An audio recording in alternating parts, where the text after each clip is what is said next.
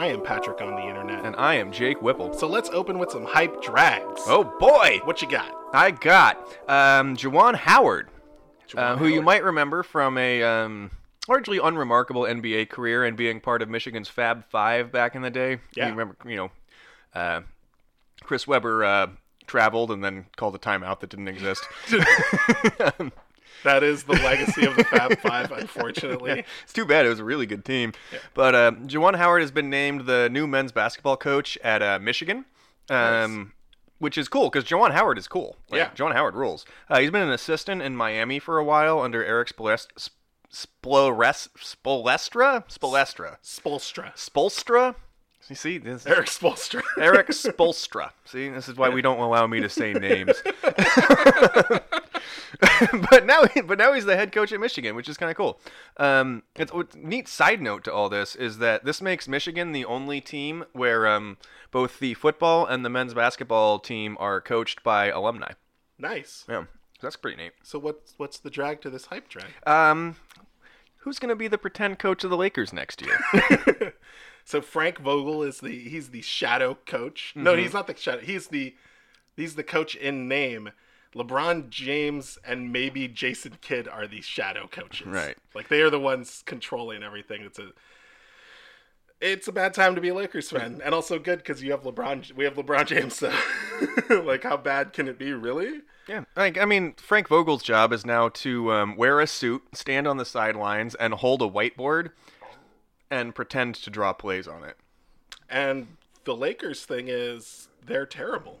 Yeah, no, they kind of suck actually. They're not just like terrible uh, in basketball, terrible. Because I mean, that's at the end of the day, that doesn't mean too much. but they're bad in like evil ways, where like Magic Johnson is just shitting all over them. And Didn't he? um, Was he yelling about Pelinka? Yeah, like on TV recently. Yeah, he went on First Take. Uh, he went on all those shows and basically just called out Rob Pelinka for being a snake, uh, for being two faced, and I believe it because Rob Pelinka, if you remember, in 2003 was very close to his client Kobe Bryant as Kobe Bryant's legal team doxed his victim. So imagine a person involved in something so fucking heinous, and then also the hiring of Jason Kidd, uh, someone who's had his problems with domestic abuse. Mm-hmm. Clearly, Rob Pelinka is a piece of shit. so there's nothing good morally about the Lakers. Well, didn't and like look. So Magic's gone, right? Magic is no longer part of the. Magic is as gone as anyone can be. Right, but then like so he's gone and he went on the air and said all this shit and then LeBron sort of backed him up too as I recall. Uh, I actually didn't see that, Yeah, but I like- believe it. I wouldn't say like not explicit. It was wasn't like yeah, Magic is totally right about all of this and this is ex- in this these exact words, but it seemed it seemed like he was like, "Yeah, seems correct." Yeah, I mean, it's Pelinka. He's evil, dude. He's not a good person.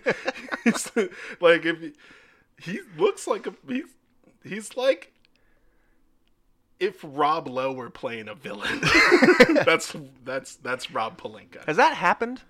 Has Uh, Rob Lowe, Rob Lowe ever played a villain? was he villainous in The West Wing? I don't know. I never actually I have actually never seen The West Wing. I haven't watched enough of The West Wing, so I don't know if he did a turn. It's just you can't watch too much Sorkin. Wait. it's all the same shit. Wait, wasn't Rob Lowe the bad guy in Wayne's World?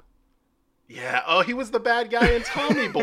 That's right. He was a fucking villain the whole fucking nineties. He spent the entire nineties as a villain, and we're like, was he ever a villain? I don't know. Because everything else is done is like, look at this g- adorable doofus. Well, yeah, yeah. Well, Rob Lowe did Parks and Rec, and which, like, changed a lot for what, what I thought of Rob Lowe. It really, it really influenced public perception of himself by Yeah. like being on Parks and Rec. yeah. What was his character's name? I don't even remember it anymore. It's It's just, Rob, Lowe to Lowe. me. It was Yeah. just Rob Lowe. honestly a lot of the characters on that show are just the actors to me, except for Nick Offerman, who now every time I see him, like it's Ron Swanson. Yeah. Like Aziz Ansari, like oh Tom, Tom Haverford. Tom Haverford. I, I actually like associate Aziz with that name because it's like the whitest name ever. it was from South Carolina. I don't yeah, know. he's a, yeah. It's a it's a pretty good character. Tom Haverford was a good character. Ron Swanson, I, I don't know. I like the Ron Swanson character, but I do not get the Ron Swanson worship that has come out of all of that. I think it's weird anytime anyone worships a libertarian. A little I strange. I don't because although I wouldn't say what Rob Swanson actually portrays as an actual libertarian. No. in, in the, maybe maybe I don't know. Maybe I'm. Well, I never get. I was about to say maybe I'm giving libertarianism too much credit. I was like, no, I'm never giving them credit. But I don't think he is like this Ayn Rand weirdo who was born rich. No. like, Well, like a lot of his character choices kind of fly in the face of that, but on his face, he's this dude who's like, I'm going to actively make it harder for everyone else to do their job yeah. because I don't think their jobs are dumb.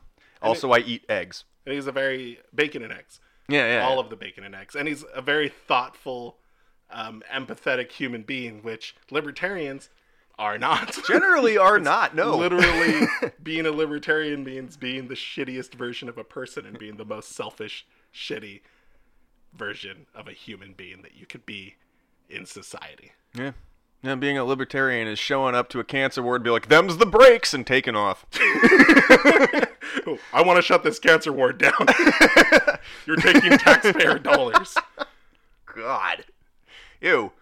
Libertarians are terrible. Libertarians are the worst people. If you're a libertarian, stop. Consider other things. Try something new. Yeah. Uh, this hype drag went out of control. yeah, it really did. We got way off base. You know who likes to hang out with libertarians? I heard Who? Kevin Durant. No, he doesn't. likes to hang out in San Francisco, which is home base for libertarians. no, it's not. That's the opposite of these things. Well, he likes being around Silicon Valley, and that is home base for libertarians. Not home base. It's like a. It's like a weird kind of yeah. There's libertarians in Silicon Valley. Lots of them. There's uh, quite a few of them, but they generally stay inside. Their votes don't count. Hopefully. I did not know you were pro voter suppression. I'm pro libertarians not fucking voting. Well, that's a waste of taxpayer money, so why would they do it? Kevin Durant, though, has nothing to do with libertarians and has everything to do with um, being injured and not playing right now. That's true. And uh, with him injured and not playing, the Warriors proceeded to hand the Blazers their ass in four games. yeah, they've transformed into the old Warriors. Uh, the one that we didn't think, like two or three months ago, we didn't think those Warriors existed anymore. Actually, it was like three weeks ago, or I guess as short ago as when KD got injured. We were we as a sports watching public were like, oh, I don't think the Warriors can beat a team without KD. No, we all just assumed that he was the new most important thing. Yeah, because we're so far gone from the Warriors being the Warriors from like 2016, 2015, that like we forgot that they could just do that, and then they did it. Yeah. And we're like, oh shit, they're very good. Draymond Green is very good. Yeah, turns out. turns out he's very, very good. You know, it's it's funny to learn that um, when Russell Westbrook called KD a cupcake, yeah, he would have been just as right saying he's just the fucking icing on the cupcake. he really is just the icing on a cupcake. Yeah. He's like KD is like the icing on a cupcake that like there's so much of it that like it it's actually exhausting having to either like shovel off the icing or Yeah. eat it. Like you just you want to get around it, but you know it's really good because You kind of want it, but it's there's so much, and it's just at this point it's just in the way. and you're getting in the way of the cake, which you don't really want either. but it's just like holy shit! And then once you get to the cake, you're like, oh, it's actually pretty good the whole time. Yeah. Without all this fucking icing. Turns out it was an extremely well made cupcake. yeah. You know, really, really good on its own. Didn't could have been. Have you considered opening a muffin shop? Way too much. Way too much icing though. Way too much icing. Right, So KD's been gone f- what since basically the Blazers series started, uh, out with a calf injury, um, and this has, of course, now that they've smoked the Blazers, resulted in a bunch of people being like, "Do the Warriors even need Kevin Durant?" So, do the Warriors need Kevin Durant? Um yes and no. Yeah, that's about right. Uh I I think that Ke- the Kevin Durant makes them a better team.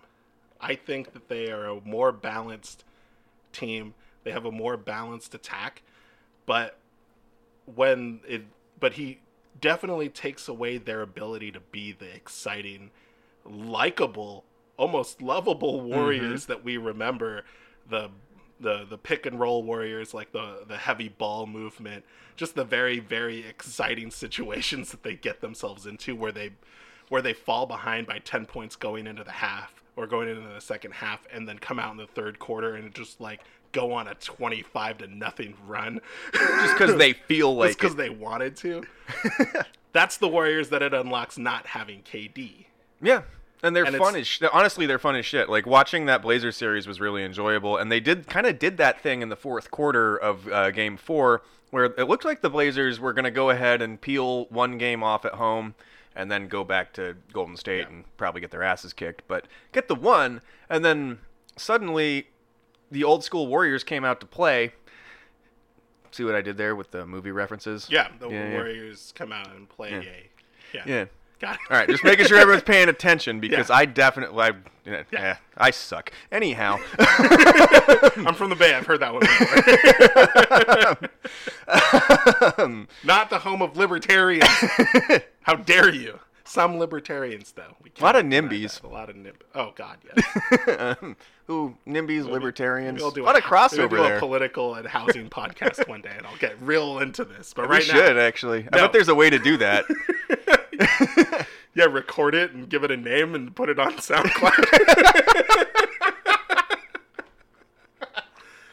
anyway, this podcast is about a lot of things.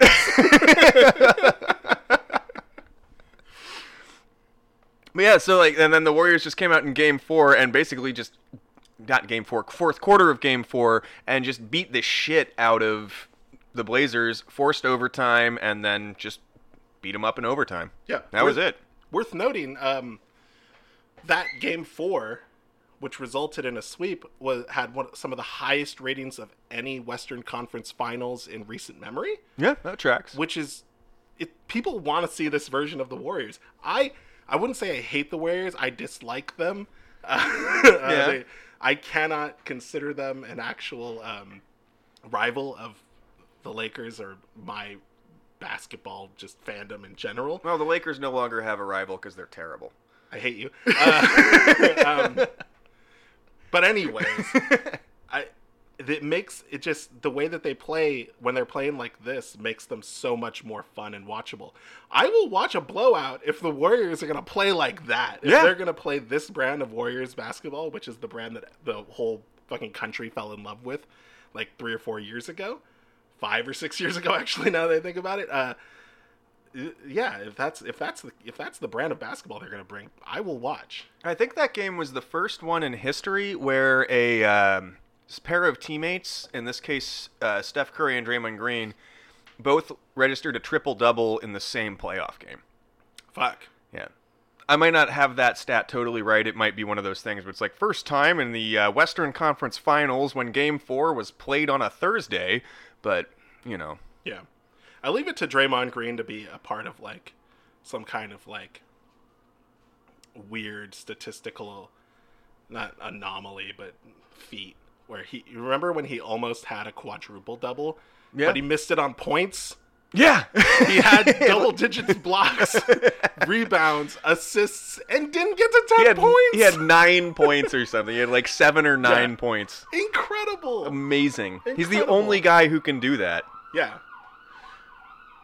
We're With these hear that. sirens pass, yeah. that's gonna happen Yeah, well, you know, we live in a city. There's nothing to be done. We're on Jump Street, so Sometimes, sometimes sirens go by. It's fine. But anyways, Draymond Green, not a great dude, but the player Draymond Green, when he's on, oh my god, like he does so much awesome shit for his team. Like he objectively incredible. Well, one of the things I liked about, I've actually enjoyed about Draymond Green the last week or so, is somebody asked him about like his, um, they saw they like they basically asked him like, we've seen a change in your relationship with referees. Can you speak to that? He was like, yeah, I realized I was just being a dick. Oh, Yeah, and uh, yeah, and he's like, I decided to like not do that anymore. Like, I still talk to referees, but I'm trying to, you know, regulate Yeah. my tone, which is great. like, maybe don't get teed up all the time. yeah, and he hasn't. He, and the thing is, he hasn't been getting teed up the way he used to. Yeah. Um, lately, like the numbers bear this out. He has not been drawing a bunch of technical fouls, and I think probably in no small part is because he's changed the way he talks to uh, talks to referees. So the Warriors incredible without KD. Um, we don't know better is like objectively better, probably not. Uh, No, probably not, but m- more entertaining certainly. yeah, you know who doesn't like any of this? Kevin Durant. Kevin Durant does not care for it. uh, he doesn't like it when when when Seth Curry says shit like that. Right. So tell me about the Seth Curry thing, because this is the first. The first I heard about it was when you mentioned it today. So Seth Curry last week said that the Warriors are harder to guard without Kevin Durant on the court. That Which- seems wrong, but okay. And Kevin Durant replied, uh, very upset, as as you'd imagine. I don't ex- uh, remember what he said. It's just funny. What did he use? Friendster? it was probably on Instagram. It's probably on Instagram. The place that he lurks the most. Kevin Durant exists on basketball courts, Twitter, and Instagram. Yeah. And that's it. Yeah.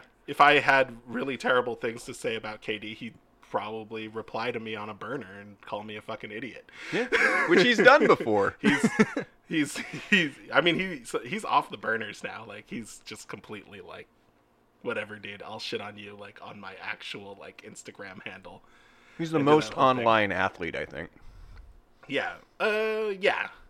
Yeah. Yeah, yeah.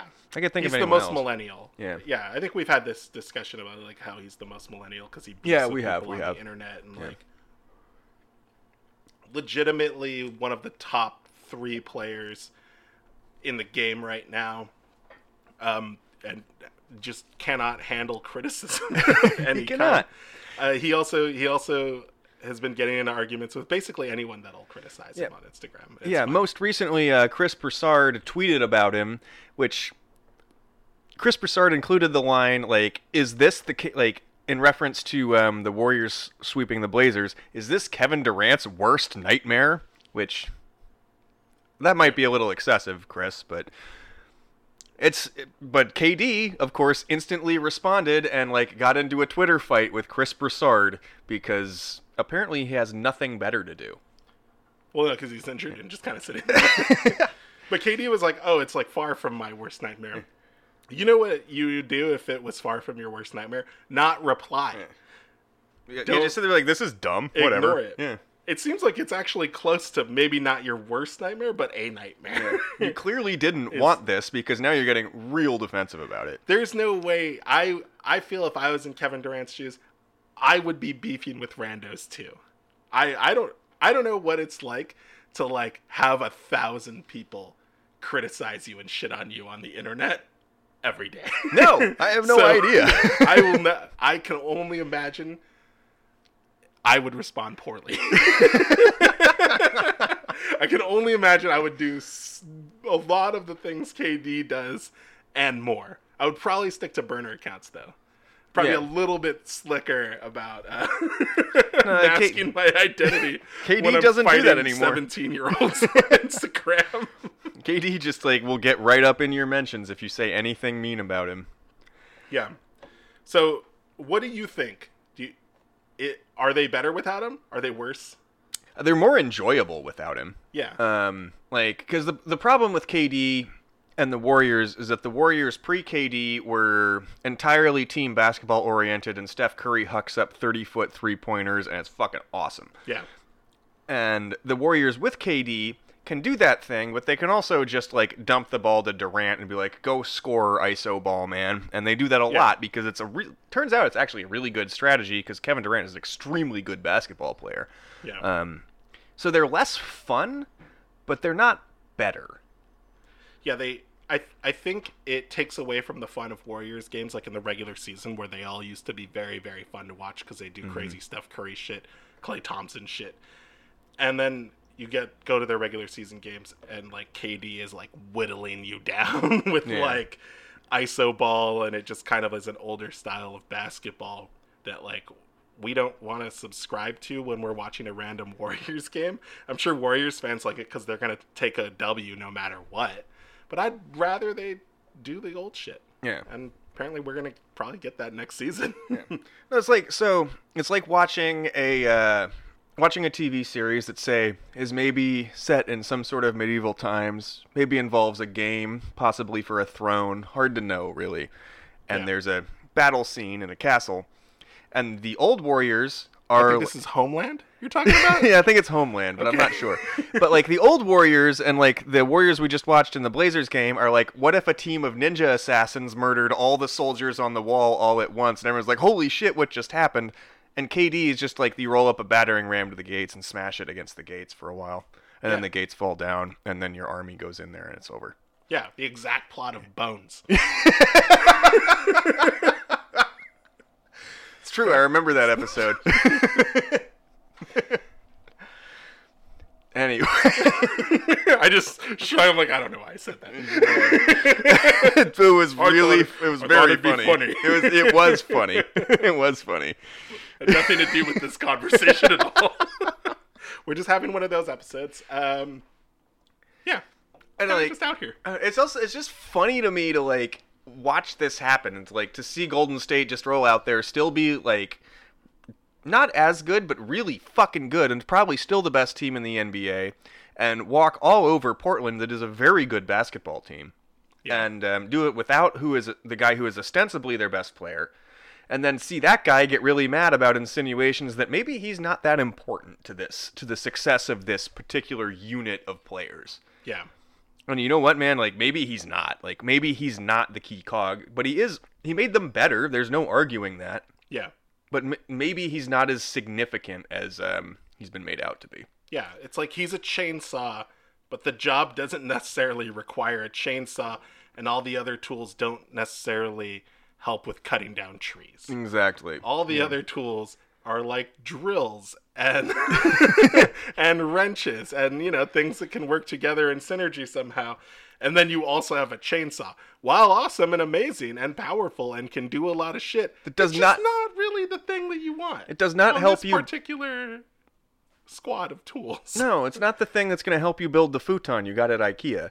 Like Yeah. it's just not useful. I mean, it'll help me. I can get the box open, I guess, with the fucking chainsaw. I'd be stupid, but I'll do it. it will open the box. I paid a lot of money for the chainsaw. I better use the fucking chainsaw somehow. Got it out and everything. Yep. It's full of gas now. Like I gotta, like I gotta, right there. I'm gonna have to use it, or this, like, or so everyone's gonna make a lot of fun of me for not using the chainsaw that I brought. Exactly. I took this chainsaw from Oklahoma City, where they really, really needed this chainsaw so I could build my IKEA couch. So I'm gonna open the box with it. That's what Golden State did with Kevin Durant. This is my favorite metaphor of all time. uh, and I Basketball. Basketball. Yeah, Kevin Durant is fighting with everybody, especially Chris Broussard, who, and I cannot stress this enough, Chris Broussard looks like Andre 3000 is a low level Wall Street trader. He looks like a person who was caught up in the college admissions scandal. That's a terror. Nah, that's bad.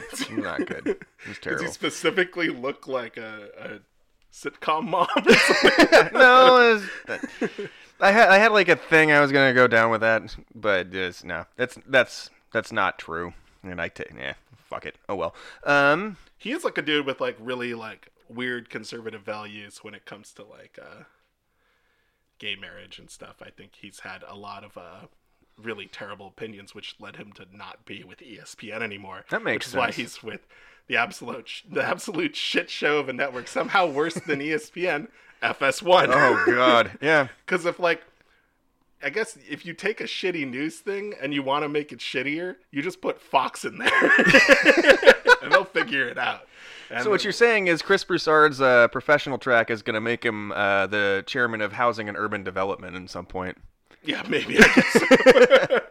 Did I ever tell you I hate libertarians? Fuck libertarians. Worst fucking people. This is so dumb. They think they're so clever too. It's a fucking thing. Like they're like, well, I only care about things that affect me and my family. How much money did you grow up with? That's what I thought. A lot.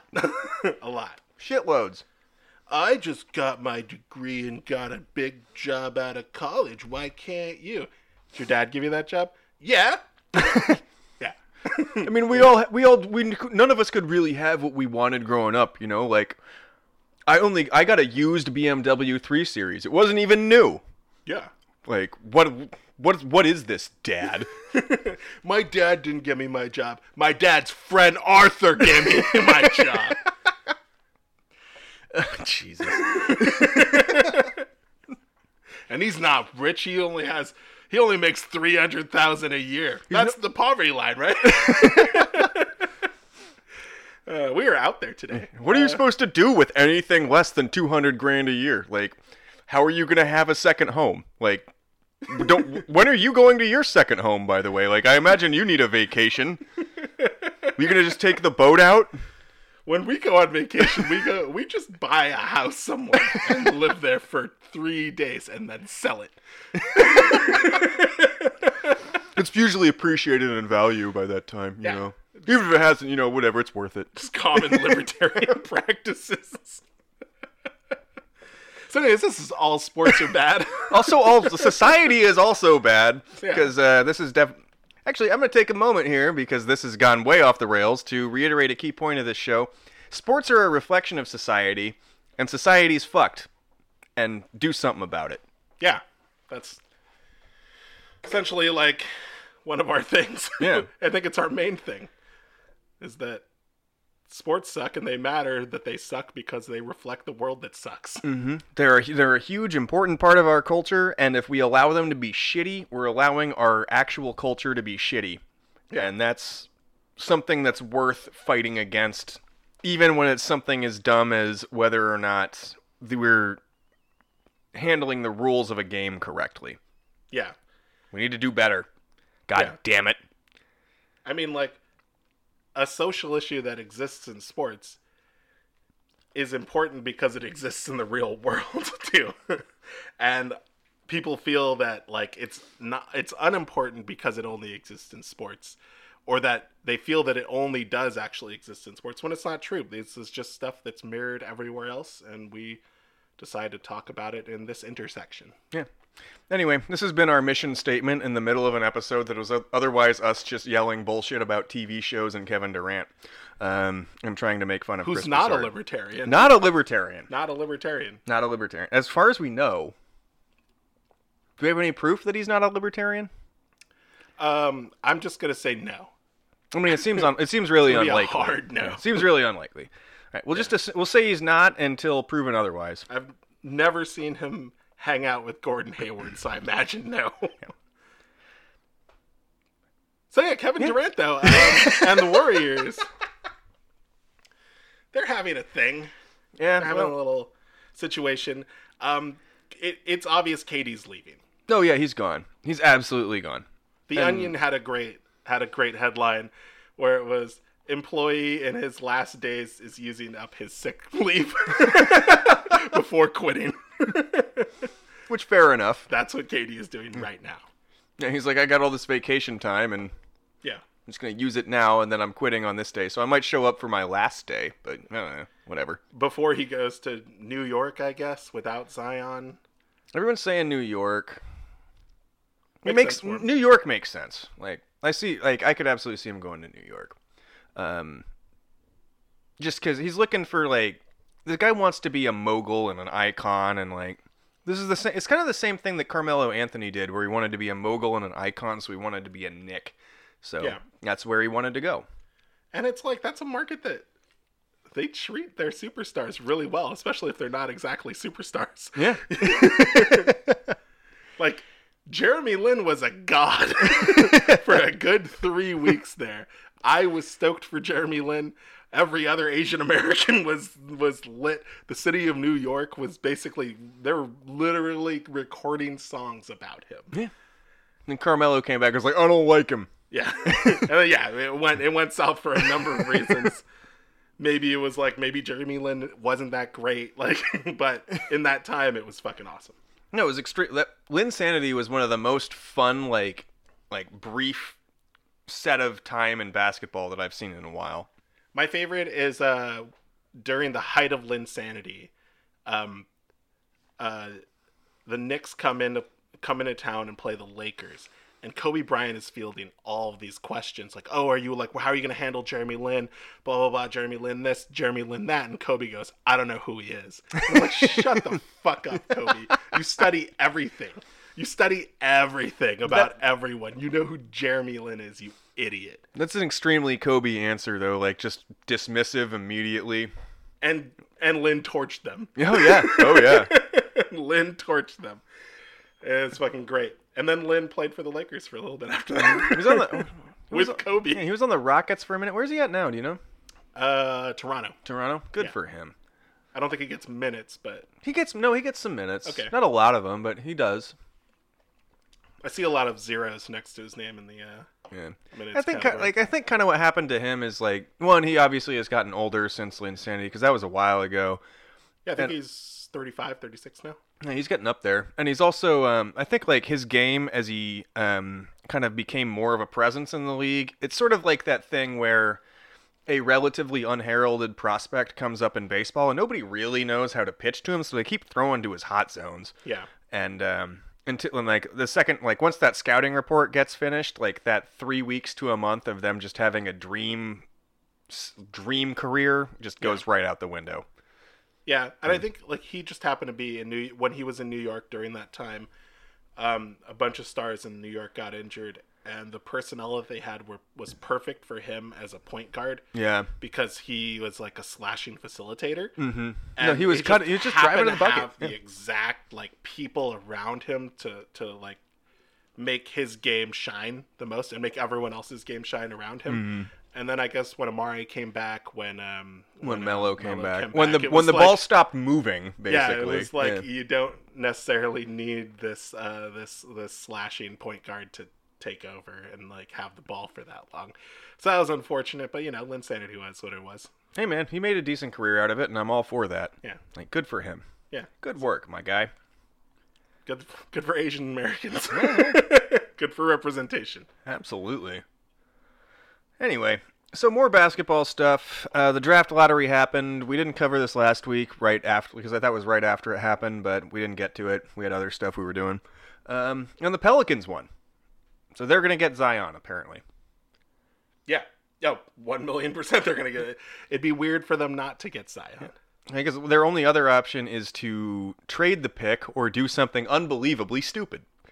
Like trade the pick. Trading the pick is dumber is the dumbest thing you could do because like who do you get if you trade the pick? Is there someone out there? No, nobody like nobody's um doing anything like demanding to go to uh New Orleans like say Anthony Davis is demanding to leave New Orleans. Go to LA. Also, this uh, Zion thing has not ma- has apparently not made Anthony Davis any more interested in being in New Orleans either. Yeah, which it- is kind of unfortunate, but yeah. I want the Lakers to get Anthony Davis, but it looks like it's gonna come at a cost of like basically losing the core. Yeah, Which means that Zion has a chance to play with like Lonzo and Kuzma and Josh Hart. well, and like you probably have to give them this year's number four pick. which Oh yeah, give that's the Pels. definitely the big thing in that because Yeah. no one's valuing Lonzo Ball as much as they used to, and Brandon Ingram has blood clots right now, so it's kind of a weird situation. Oh, that sucks. I didn't know that. That's that's horrible. Not a good bad. scenario for Brandon Ingram. Yeah, but yeah, so basically the Pels would end up with Zion, the number four overall, and the Lakers' young players, and the Lakers end up with Anthony Davis and LeBron and other people. Yeah. Well, whoever they decide to sign in the offseason around them, they can build another uh, monstrosity team full of assholes and jackoffs and see how that, see how that works again. Oh, like the 2016 Cavaliers. Or the 2018 Lakers. they can get a Rondo type of situation, a Lance Stephenson type of situation, a JaVale McGee type of situation, Oh, so all the players they already have. and a Reggie. no, they're- not. They're all on one-year deals. Oh, are they? Yeah. Oh, I didn't know that. They're they are off the books. They have another clean slate to work with. Well, maybe they Almost can. as if they saw that this might happen. Maybe they can sign Kevin Durant. yeah. Oh, like this whole draft class actually looks really good. Um, like there's a lot of really highly rated prospects. Um, Ja Morant is the consensus number two. He was one of the leading scorers in NCAA history. Um, R.J. Barrett was Zion Williamson's uh, Yeah. teammate at Duke, um, and he's unpolished and actually he was he was thought to be like a legitimate contender for the number one pick pre pre the Yeah. season, and is now consensus number three. Um, which is as much a reflection of the improvements of Zion and Ja Morant as it is his own demonstration of a certain lack of polish. Um, And he's projected to go to the Knicks, right? yeah, I think so. Which that's not going to be good for him. So R.J. Barrett is your is my current probably gonna tank choice, um, because he's gonna end up on a fucking dysfunctional franchise, and he needs the guy needs work. He's very Yeah. talented. Like do not don't do not get me wrong. He's very talented and he could be a very good basketball player, but that's a really bad situation. And the Knicks already have a Dennis Smith, Dennis Smith Jr. they, that they're going to waste that potential there. So All they do is waste potential. Like they fucking ran Kristaps Porzingis out of town. I don't know how you do that. I don't either. Like everyone loved him, and he was like, "I don't fucking want to do this anymore."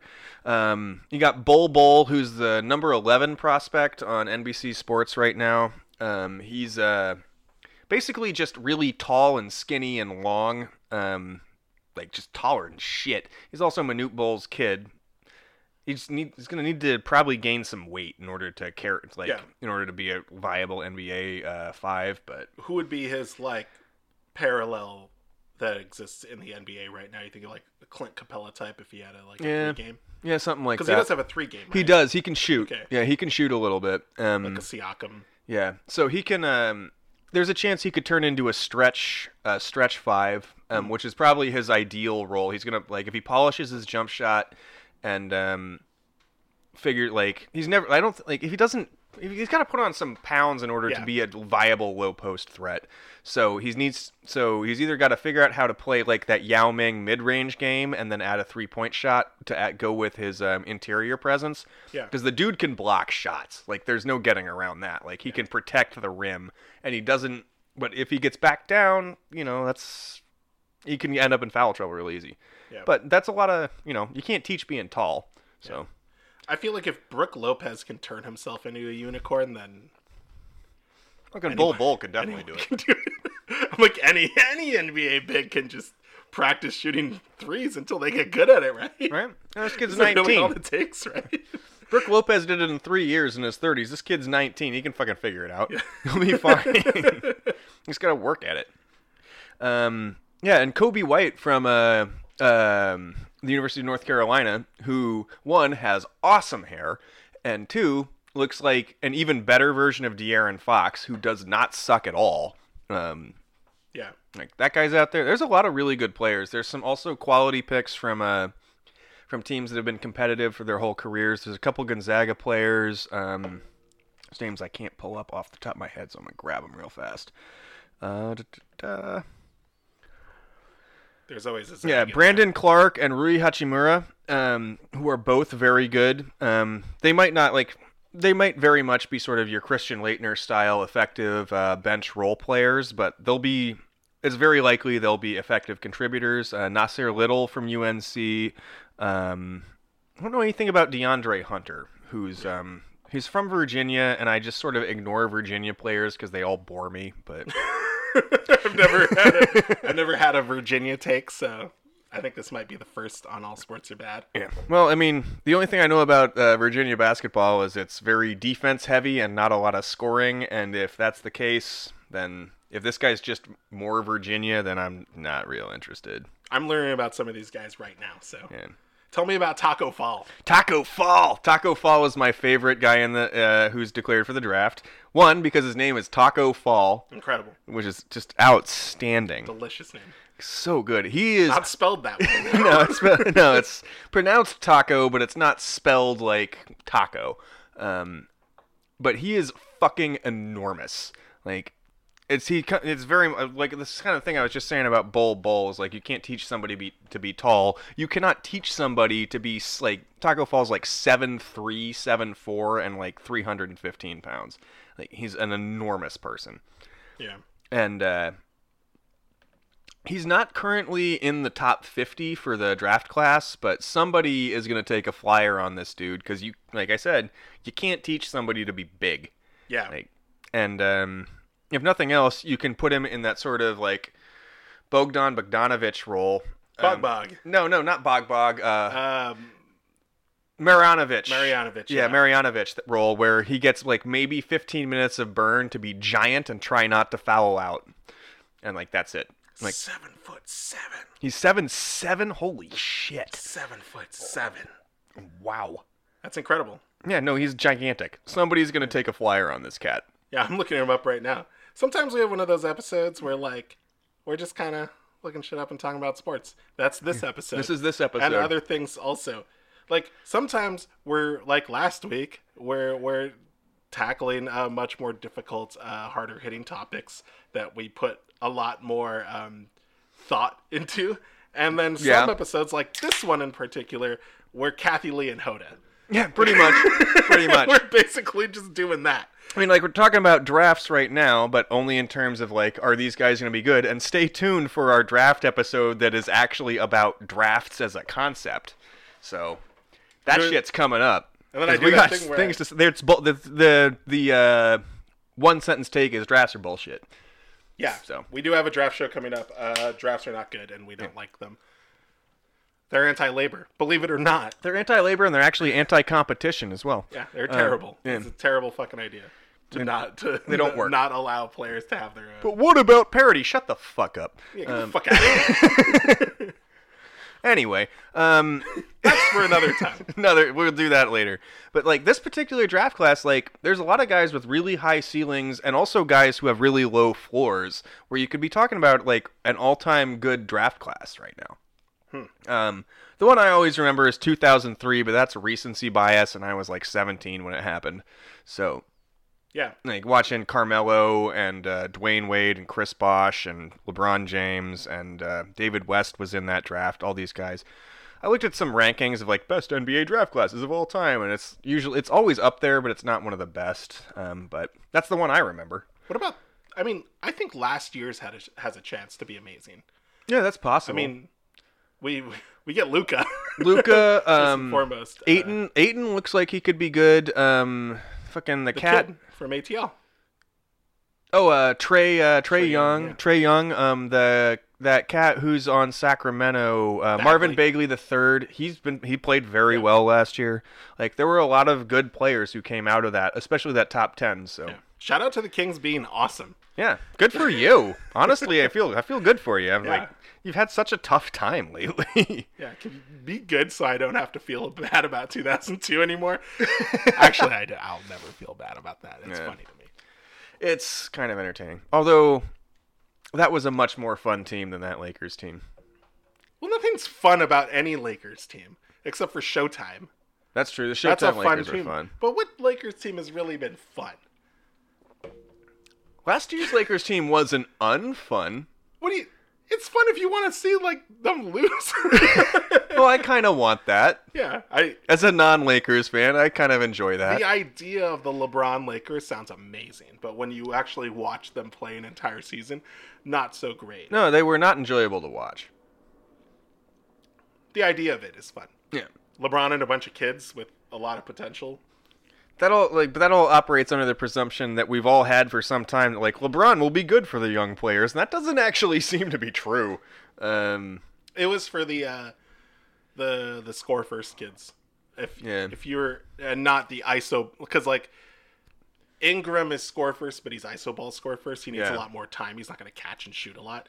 Kuzma, if you if LeBron hits Kuzma, Kuzma's either going to go to the rack or shoot immediately, and that helped Kuzma's game a lot. Like he had his best season last year. Yeah. and he's probably only going to get better. yeah. Well, and like I mentioned, like the perfect young player LeBron teammate would probably be first year JJ Redick, second year JJ Redick, like a guy who's been trained his whole career to shoot and distribute.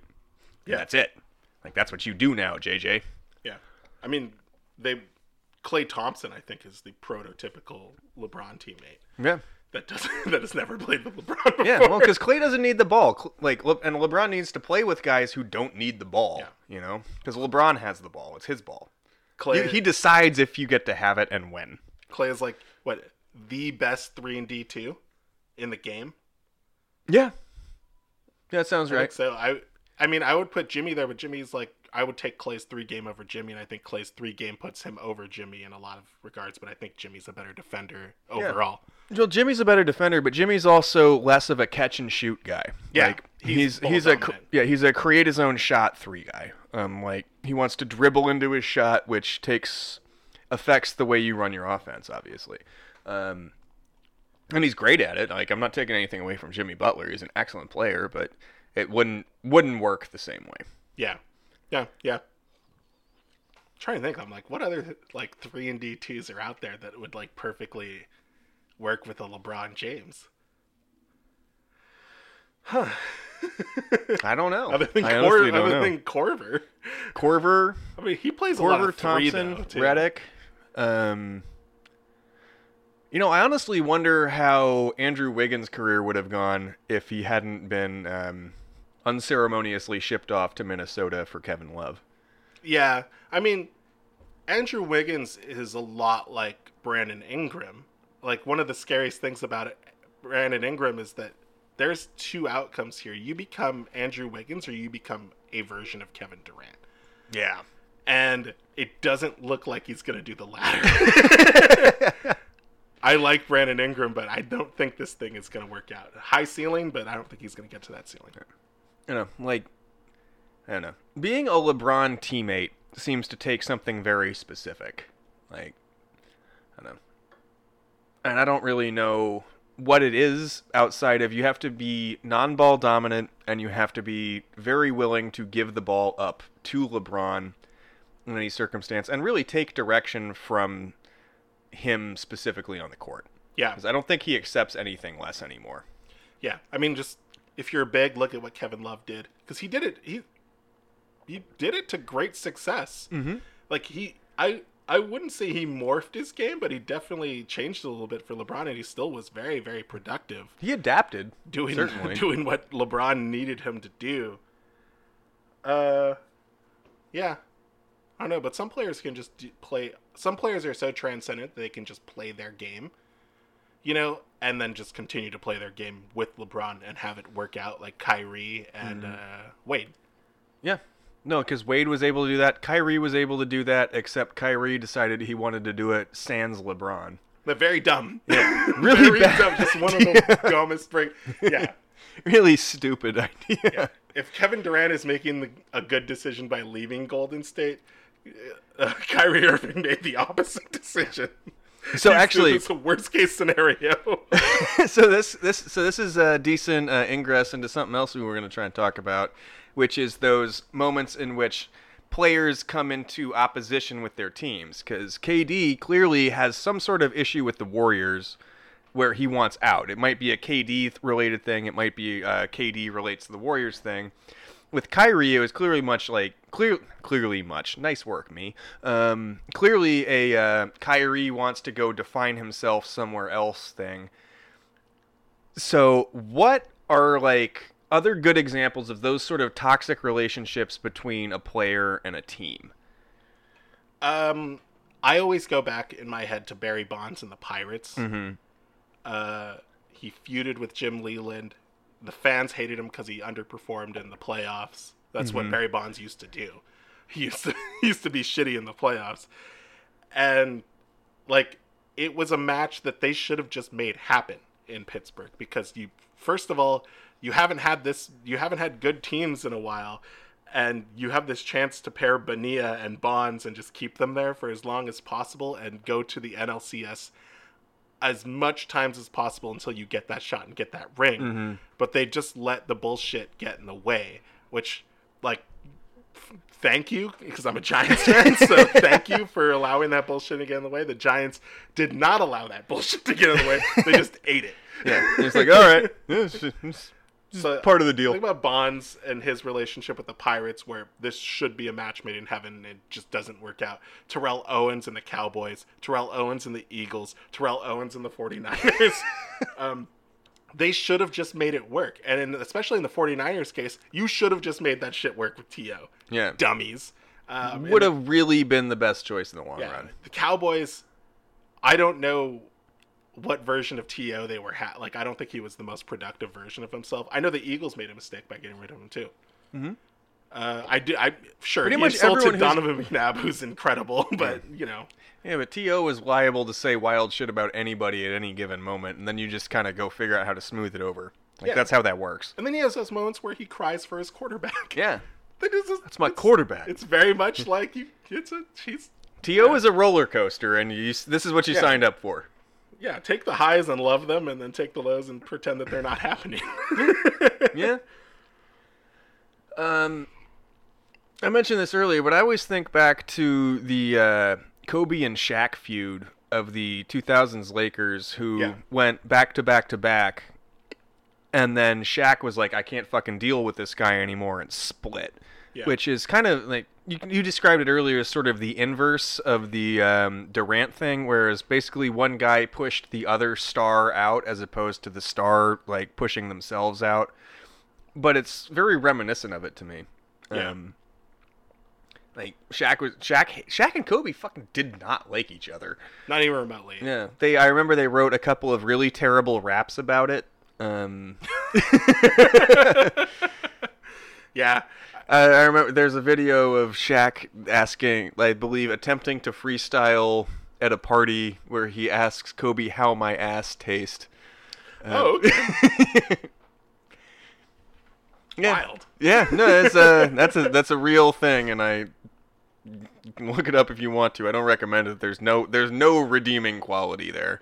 I have a, I just have a lot of thoughts about like that like series that led to Shaq leaving. I didn't lead to it specifically. It was just like the Pistons series Mm-hmm. where Ben Wallace did a thing that Shaq had never like experienced in his playoff career. Ben Wallace was strong enough to hold Shaq for a series. And when I say hold him, hold him in the paint. So you know when Shaq is in the post, he leans up against you. Yep. And as he's leaning up against you, you got to be strong enough to hold Shaquille O'Neal up for an entire game or an entire series Yeah. when you go on. Most most some of the best fives in the game have not been able to do that for a series, and he wears them down, whittles them down into nothing, and then Shaq wins. That's always been Shaq. That's always been his Mm-hmm. He just wears you down. Ben Wallace held him for an entire fucking series, and the Pistons won. And I think he felt mortal, dude. Yeah. Like he felt vulnerable. Uh, more angry at Kobe than ever for whatever reason. more angry at the Lakers. He's just like it's like that part in like Avengers Infinity War where Hulk gets beat up by Thanos, and Hulk's like, ah, I hate this. This fucking sucks, dude. I don't like any of this. I'm never coming out again. That's what Shaq did. He just was like, no, no, no, no, no, no. That didn't happen. None of this happened. Kobe, you, you're a fucking idiot. I hate you. I hate you guys, the Buss family. Fuck you. I'm leaving now. Bye. I'm gonna go make new friends with someone else now. Do that. Be Dwyane Wade's guy. That's And then he What won a title, but then he won a title too. So yeah, it was very much a good story, a good move for Shaq. But it was a lot of things led to him leaving there, and I I can't help but think that Ben Wallace kind of I wouldn't say exposing Shaq, but just doing a thing that no one had been able to do to Shaq. Well. Ben Wallace is incredible. First of all, yeah, Uh, he is incredible. Um, also, shout out to Ben Wallace, Division three basketball player, undrafted, created a Hall of Fame career for himself. Yeah, incredible. That is wild. That does that shit does not happen anymore. Yeah. Like that's not something that happens, and he did it, and that's fucking amazing. Yep. Good for him. Won a won a title with the Bad Boys Part Two. Mm-hmm. 2004, Rip Hamilton, Rasheed Wallace, Chauncey Billups. Chauncey Billups. Good squad. Good squad. I did not expect to lose to them. ben Wallace, Sheed Wallace, Chauncey Billups, Rip Hamilton, and Tayshaun Prince. Tayshaun Prince, yes. There we go. That was that was the starting five. That was a good fucking team. They Mm-hmm. were not fun to watch because they were very defense first. Yeah, which But- like I learned about this like Ben Wallace being able to hold Shaq thing up recently when I started just diving into like just videos about how, how like NBA strategies work. But yeah, apparently it really it really got into Shaq's head. Yeah, no, I believe was it. Actually able to do that for an entire series and beat him. Well, because like one of the th- one of the knocks on uh, Ben Wallace for his whole career was, and I probably think something that fed into why he wasn't given a D one scholarship is that he was considered undersized for the position he played, which was a four or five. Like the dude could not shoot. Like he had to play near the post, and he was a rim protector, but he was only Yeah. like six eight, six nine. Um, only six eight, six nine. Yeah. Um, but uh, so strong though. yeah, but like, yeah, you look at like you look at the dude, and he is just yoked. Like he is extremely strong. He's in extremely good shape, and that's how he suc- continued to succeed. Yeah. There's a great fucking anecdote I read in a story about um, NBA D League tryouts where um, the uh, all these guys show up thinking they're gonna scrimmage and play basketball and like prove that they have the skills. And it's a four it's a like a four hour tryout and they spend the first two and a half hours basically just running. And uh, the guy running the thing is keeps screaming at them, if you were good enough, you'd already be in the league. Yeah. So you gotta be in better shape. And that's like Ben Wallace in a nutshell to me. Yeah. You know, Yeah.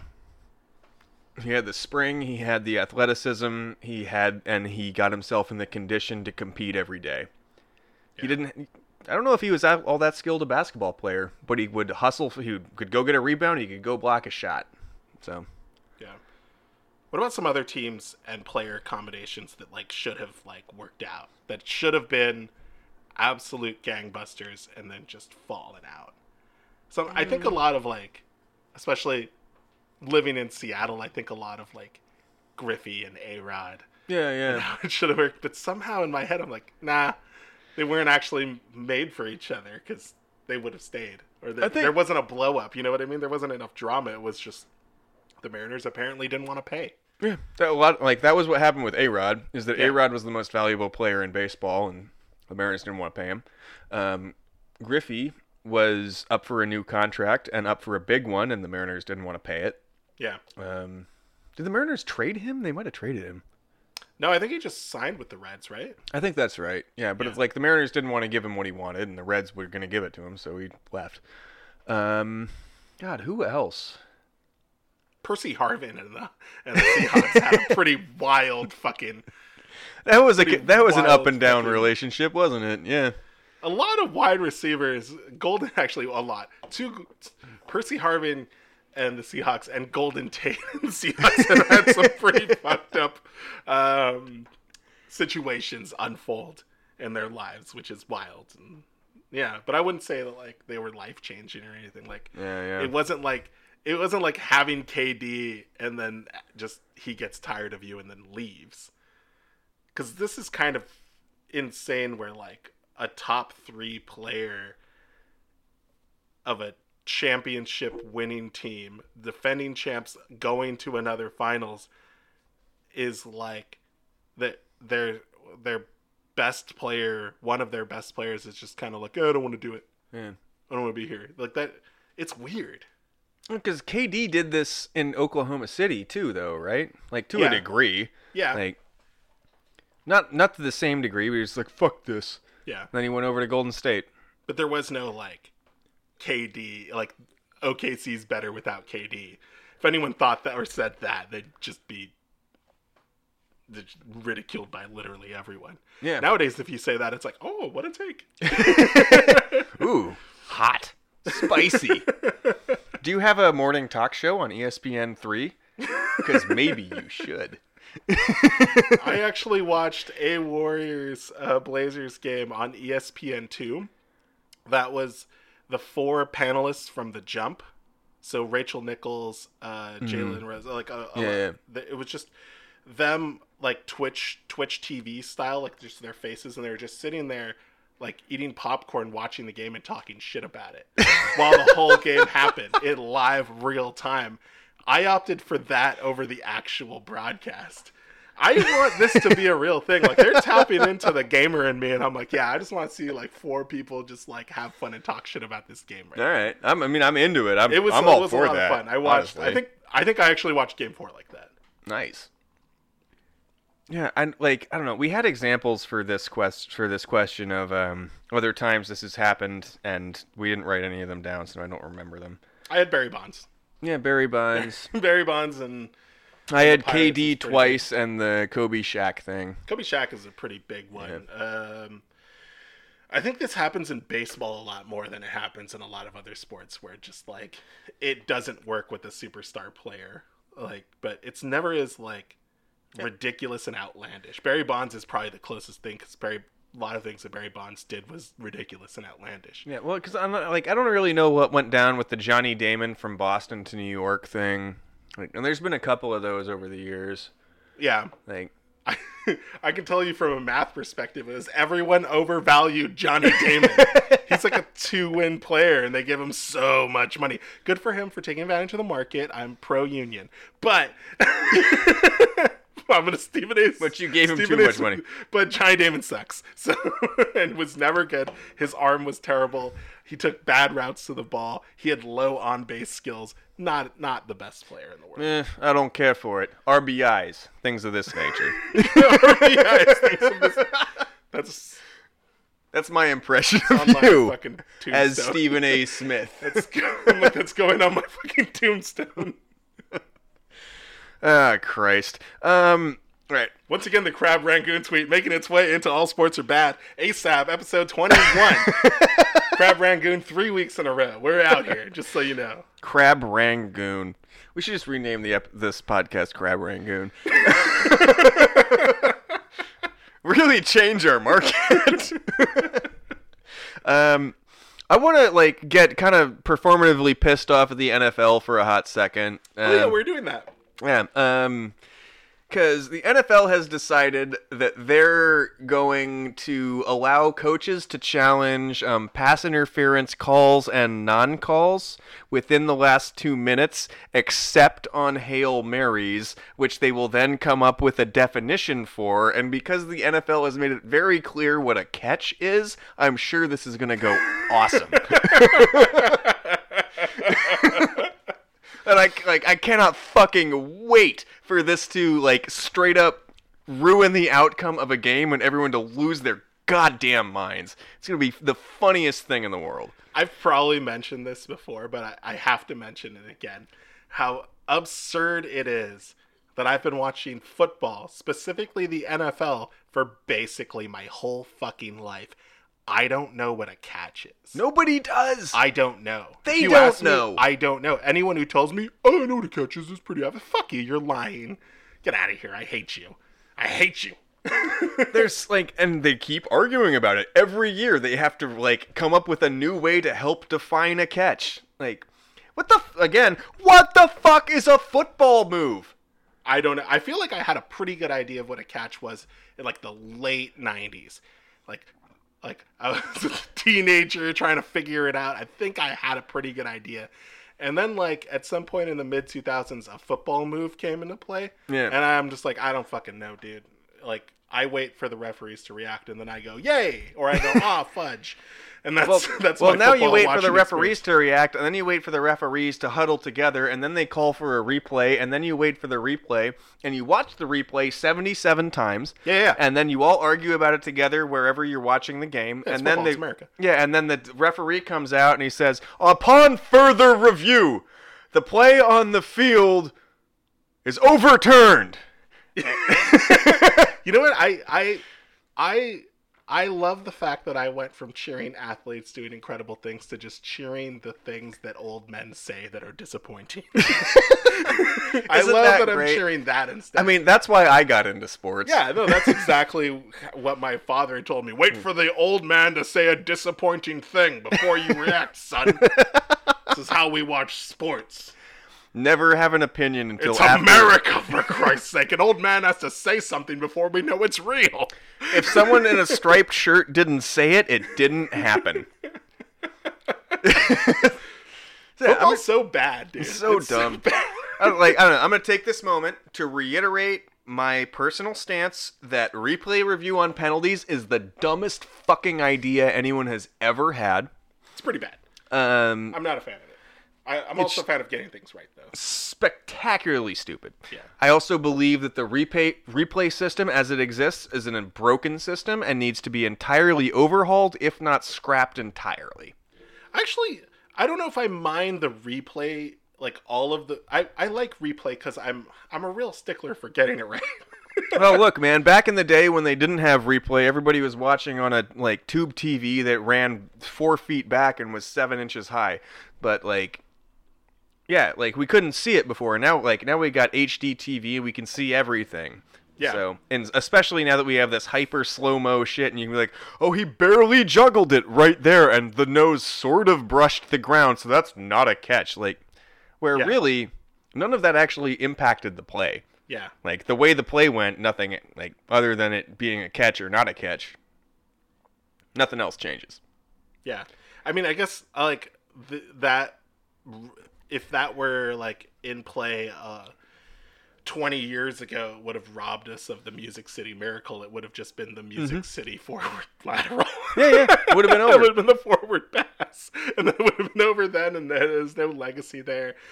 Yeah, I mean, there's a lot of things that would be different, but I'm still just like part of me is like it has to be right. Like I'm like ah, it has to be right. So like, well, I I definitely think that replay or using instant replay for penalties is hella bad. I still am like I kind of don't hate I don't hate replay uh, conceptually. I do. I Yeah. think it's dumb. Yeah. But, but like I've been really clear about this at times, and yeah, I just think it's pointless.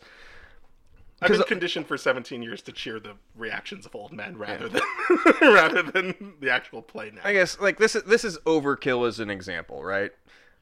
So imagine the um, I think it was the 2004 um, Democratic National Convention. yeah, and Barack Obama gives the speech that like actually like really catapulted him to like the front forefront of um the Democratic political stage. I remember that He was the most much. he like he went from being this guy who was just a junior senator from Illinois to the most important person in the Democratic Party. I mean, uh, just a quick say, I like personally like very much resonated with that speech that he made because like we had just lost to a second term of George W. Bush. Kerry did not get it done. I was very that was the first election I was old enough to vote in, so I was very upset. Yeah. And like I thought we were gonna get rid of Bush. It's a Didn't. big fucking deal. And then Obama makes that speech, and it's like, okay, so we have a shot Yeah. in four more years. We actually have like there's like this hope there. Yeah, So, and yeah. which you know, Yeah. obviously, hope itself carried through in that campaign in a very specific way. It very much did. Literally. But no, actually, upon further review, it turns out that Barack Obama used the wrong version of than. So now he doesn't get to be president. Oh. Four years later. Yeah. Yeah. Okay, uh, that's a pretty. Yeah, that's a good analogy. I like that. that would fucking suck. That's the worst possible outcome. and that's why I hate replay review. that fucking speech then, 2004. That was a good. I I remember a senator seat and just like had the best speech. I remember night. that. It was fucking outstanding. Fucking president of the United States didn't have a fucking speech like that. Oh, you mean the current one? no, the one that was George W. But the war criminal one. No, I thought you meant Chester Cheetah. well, no, that guy doesn't have speeches. He just says words, and they're all bad words. If, even if he if he even says them, sometimes they're just tweets. Sometimes It's very important that I am at the location that I am at. the worst fucking words to say, and then just says them all out of order.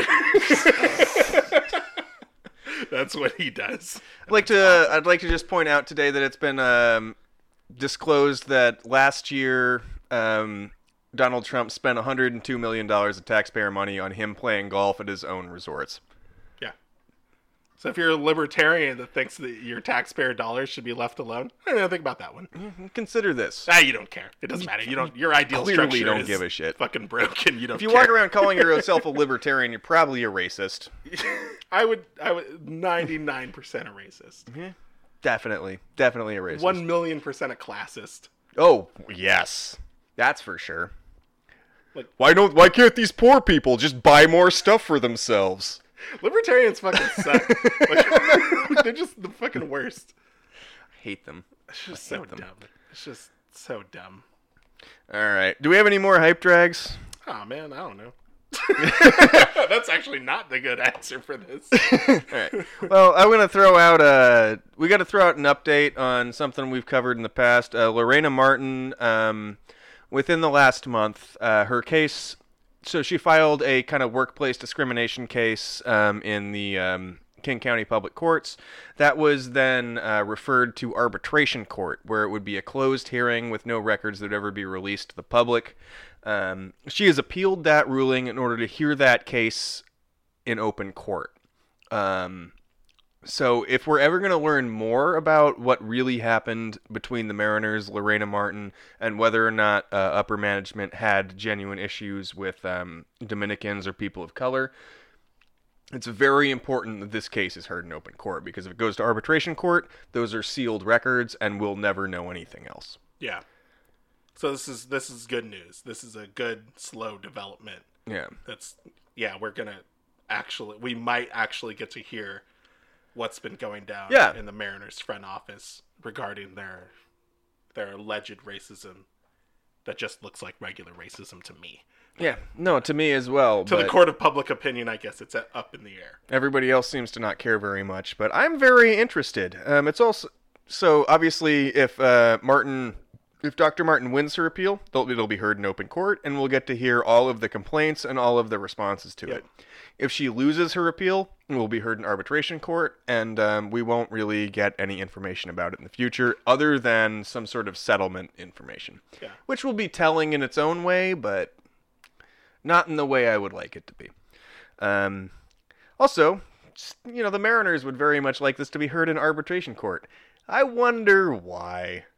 Yeah, I wonder why. Yeah. So, because I mean, there's three employees who are people of color who all have gone forward as to saying that Jerry Dipoto is a racist and that a lot of his his, hi- I I guess his his management style has reflected that racism in picking the uh, players on his team and and the people who work for him. So that's important. I want to hear about that. I would like to know more about this Fuck Jerry personally. Dipoto. Like Fuck Jerry Dipoto. It sucks. Tore apart a perfectly good team, although apparently trading Robbie Cano was the right move because that guy is not having a good year. Damn it. I, uh, in in the interest of full disclosure, I traded Robbie Cano to Jer- to uh, I almost said Jerry. I traded Robbie Cano to Patrick in our fantasy league. I still not- believe. I dropped I dropped Jonathan Villar to keep Robinson Cano, which I only did because I didn't want to give you the fucking pleasure of me dropping Robinson Cano.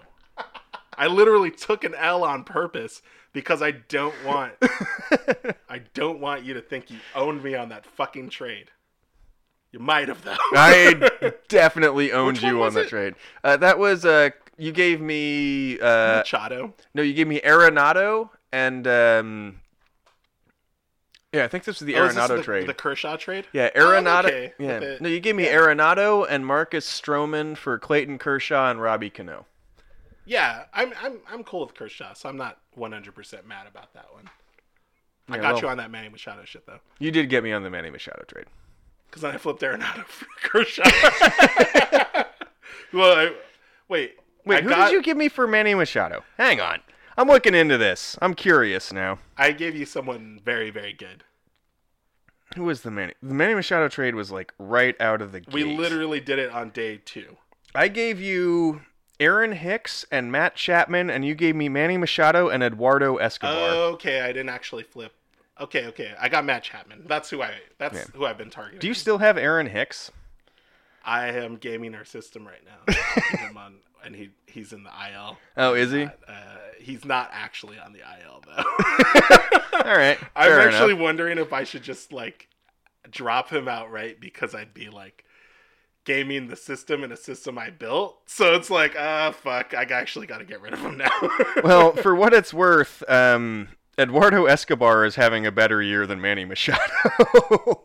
I didn't want to get rid of Eduardo Escobar. Like I thought he was pretty good, but I have too many outfielders that can hit. As Eduardo by me, Escobar- as judged by me having to get rid of Aaron Hicks. uh, Eduardo Escobar is a shortstop and a third baseman. Oh. Turns out I don't know my own personnel. but anyways, I got a hype track. I, I think you wanted to. I think you wanted to hype something that happened in a Dodgers game. I did. I saw this uh, right before we started recording. Um, so first of all, I want to hype. If a team's going to shift on you, you should bunt the other way. Yeah, This seems like a good plan, especially if you're a left-handed hitter, because that third baseman's going to be on the wrong side of second base. yeah. David Ortiz did that a long time ago, and it worked out like gangbusters for him. I also want to hype Rich Hill Uh huh. for saying after so, so he, the infield shifted and someone bunted against him, and he said, uh, in, which was very very uh, audible on air. Yeah. He said, "Fuck, fuck, fuck, god damn it, fuck." There's nobody fucking over there. The whole left side of the fucking infield is wide open. Yeah. Yeah, he did say those things. Yeah. It's pretty funny. Man, this is a direct. This is a direct quote. You can hear it on TV. he's just yelling at, and he's just yelling at the bench coach for putting the shift on. That's Rich it. A, a young Orville Redenbacher, uh, was very mad at his bench coach apparently, and Very mad. yelled it into the world. Very yelled his, mad. Yelled his anger into the world for us to hear, so we can have this hype drag. And you gonna- want to drag shifting? Yeah, shifting is stupid. I Stop. don't hate Knock shifting. I don't hate it either. Like put the put the players wherever you want, but you're not allowed to get mad when somebody bunts. Yeah, because I'm I'm very much like go ahead and shift. Maybe players should learn to hit the other way. Yeah, that seems that seems entirely reasonable to me. Should- okay, I have a hype drag and has nothing to do with sports. Moby, I'm gonna drag Moby. Okay. Why are you weird, Moby? Like, What did so, Moby do besides exist? Because Moby existing is weird. So Moby's So I'm behind this, but I don't get it so far. Moby's in the news right now because he claimed to have dated Natalie Portman in 1999. Was Natalie Portman was like She was 12 and 18. 19. She was 18 in his book that he just wrote and released. He claims she was 20. Not mathematically correct at all. All you have to do is look at her birth date and then look at 1999, the year that existed, and then go, oh, that doesn't actually check out. So once again, Moby lied about that. And then Natalie Portman came forward and was like, we didn't date, dude. He was just an old dude that was creepy because I liked his music. And so apparently he was just a huge creep. But this isn't the first thing that Moby lied about. This is just the weirdest thing that Moby lied about. A couple months ago, Moby lied about having been the frontman of like legendary San Francisco hardcore band Flipper. All of the members denied it outright. so like Moby's lying about this, he's lying about that. What's going on with Moby? What's the deal? No, no, well, so I'll say this, not in his defense, but maybe as an explanation. This is the first time I've heard anyone at all say Moby's name since like 2004. Well, Moby's making it. He's saying wild shit out here that I feel the need to respond to. But that's probably why. Because when was the last time Moby said anything? I don't know. I just thought he'd just go be rich off of that Gwen Stefani money, dude. I would think that, yeah, but no, he wants everyone to pay attention to him. so when I drag Moby, and then I'll hype uh, Natalie Portman for calling him out. I guess. Yeah, no, that seems about right. So Black Swan was a type movie, so I actually still haven't seen Black yeah, Swan. it's pretty good. I've heard that. Yeah. I know Darren Aronofsky stresses me out. Oh, it was a fucking stre- it was a stressful ass movie to watch, so that checks out. Do I have any sports hype drags? Uh, not necessarily. I mean, unless I want to just drag Pelinka again. I would like to note an omission that I made last week. I failed to say that the IAAF, the International Association of Associated Federations, Yeah, or whatever the fuck the name of that stupid fucking company is, yeah, they can go to hell. right. I thought. Did you not mention that? No, I, ne- I actually never once said the IAAF can go to hell, and telling things to go to hell is my catchphrase, and I failed in doing that. So Yeah. the IAAF can go to hell. Yeah. I'm pretty sure. Yeah, I'm like, like you said a lot of things that could go to hell that are just like benign and like and salami sandwiches can go to hell. Fuck Swiss cheese. Swiss cheese is garbage though. I like Swiss cheese actually. All right, I don't think it's very good cheese. Fuck Havarti. Who's that was a discussion last week. Possibly at your establishment. I don't know. I don't know. I just remember I, someone recently mentioned Havarti in my presence, but I wasn't in a conversation about it. I was. Mm. Havarti's lit. Fuck Havarti. Havarti defender- can go to hell. defender of Havarti. If you go to Trader Joe's, get the Danish aged Havarti. It is creamy as hell. It's it's perfect. It's good. No, no, I remember this. You guys were having a conversation about grilled cheese sandwiches. Yeah, Havarti has a place in the mix. In the mix, you don't just make a grilled cheese sandwich. No, no, you can't with only just use Havarti. Havarti. Then you're a fucking stupid. psychopath. I want to fucking get a restraining order on you immediately. But Havarti and like a super sharp cheddar, so you get the creamy, then you get like the sharpness of the cheddar, and then some kind of like meat protein to balance it out. I don't know, but yeah. Where are we again? What am I doing? What are we talking about? This is really good beer.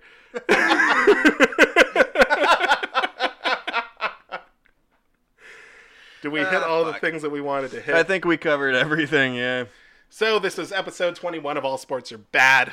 You can hit us up at All Sports Are Bad. Tweet at us because we are selling ad space. Buy ad space. Buy ad space. You It's can get a probably minute- affordable. We actually don't know how much it costs yet. You can get a minute before the cold open. Yeah, I'll just be like, We're selling a minute before the cold open, a minute at the end. We're not selling one in the middle. It just doesn't make sense. we don't have a show that like lends itself well to ad breaks, unfortunately. Um, yeah. But yeah, tweet at All Sports Are Bad for that. Tweet at Wildly Pointless if you want to tweet at Jake. Tweet at You can hear all my JCS. cheese takes. Yeah, you can tweet at Patrick JCS if you want to hear more about why I don't like Moby. and other artists. Weezer, I'm looking at you. Uh, Truffle aged no Gouda is the best cheese. I like truffle aged Gouda. That's because it's fucking delicious, It right? It's, ex- fucking- it's excellent cheese. Incredible. Yeah. yeah, that actually, yeah. But anyways, yes, uh, you can listen to us on the thing you're listening to us right now. Because if you're already listening to us, I guess you've already found it. Like, You I don't need to found it. You Like- And when one of my friends say, "Where can I listen to it?" Like, I don't know. Where the fuck do you get podcasts from? Search it on a thing. Yeah. We're on Google. called- We're on Stitcher. We're on Spotify. We're on SoundCloud. SoundCloud. We're out on Apple I don't know. We're on Apple the Podcasts. really. Yeah. Yeah. Also, give us five star ratings. Yeah. Yeah, do that. Just do that. Yeah. Sub. Hit us with a sub. Yeah. Please, please like and subscribe. Yeah. Um, I am sorry, Kevin Durant, you're not a libertarian. yeah, we don't know that for sure. I'd like to think he's not a libertarian. But do we know that for sure? We're journalists, Patrick. I'm not a journalist. you might be. I don't I doubt it. I really doubt it. uh, fuck the IAAF. Fuck the IAAF. No, not sorry to them. Sorry to KD. Not a libertarian. Once again, sorry to Joe Montana. Golden Arm did not kill those kids. But if he did, it would suck and we would pay attention to it. But he didn't. But he did. He did not kill them. Okay. Bye, Internet. I'm waving. Have a good night or day. Whenever you listen to it. Yeah, I don't know what time it is for you, but enjoy it. Bye, Internet.